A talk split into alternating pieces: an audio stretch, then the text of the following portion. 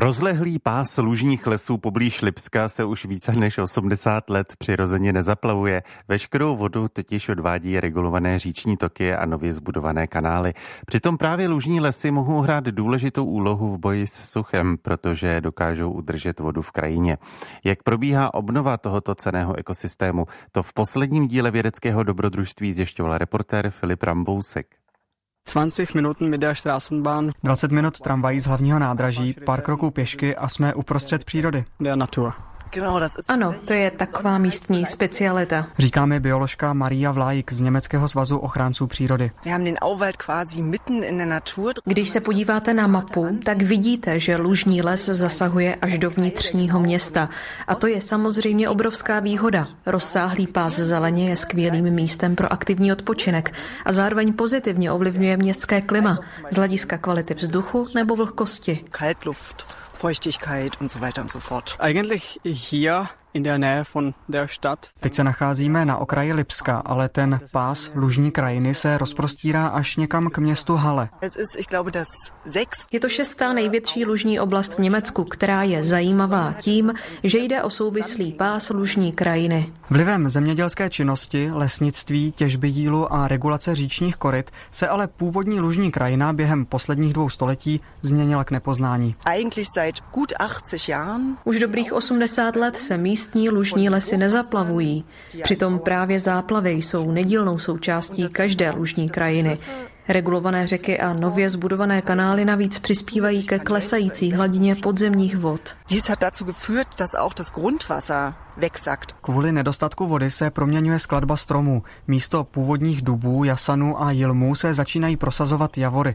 Tím ovšem zaniká přirozené prostředí mnoha ohrožených druhů hmyzu, ptáků a dalších živočichů.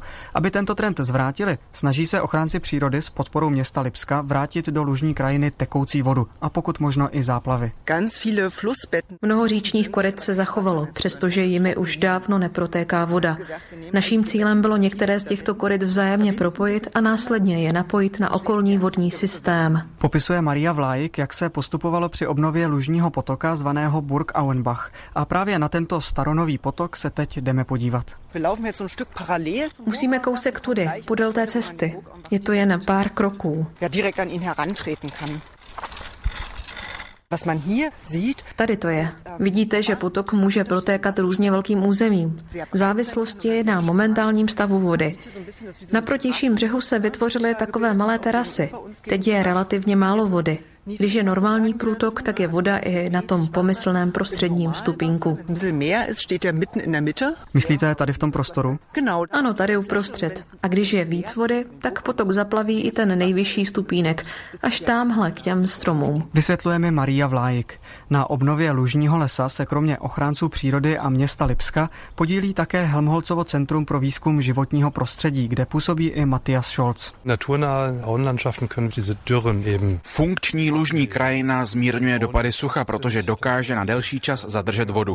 A tuto vodu pak postupně uvolňuje do svého okolí, mimo jiné formou chladnějšího vzduchu pro obyvatele města.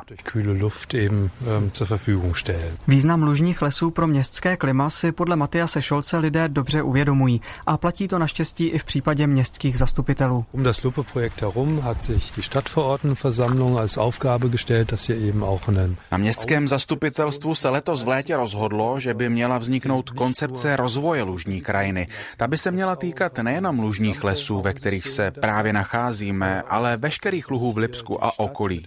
To znamená, že ze strany města existuje zájem na obnovení lužní krajiny v její původní podobě. auf der Agenda steht. Uzavírá Matthias Scholz, který věří, že právě díky dobré spolupráci mezi ochránci přírody, vědci a městem se nakonec podaří lužní lesy zachránit. Z Lipska Filip Rambousek, Český rozhlas Plus.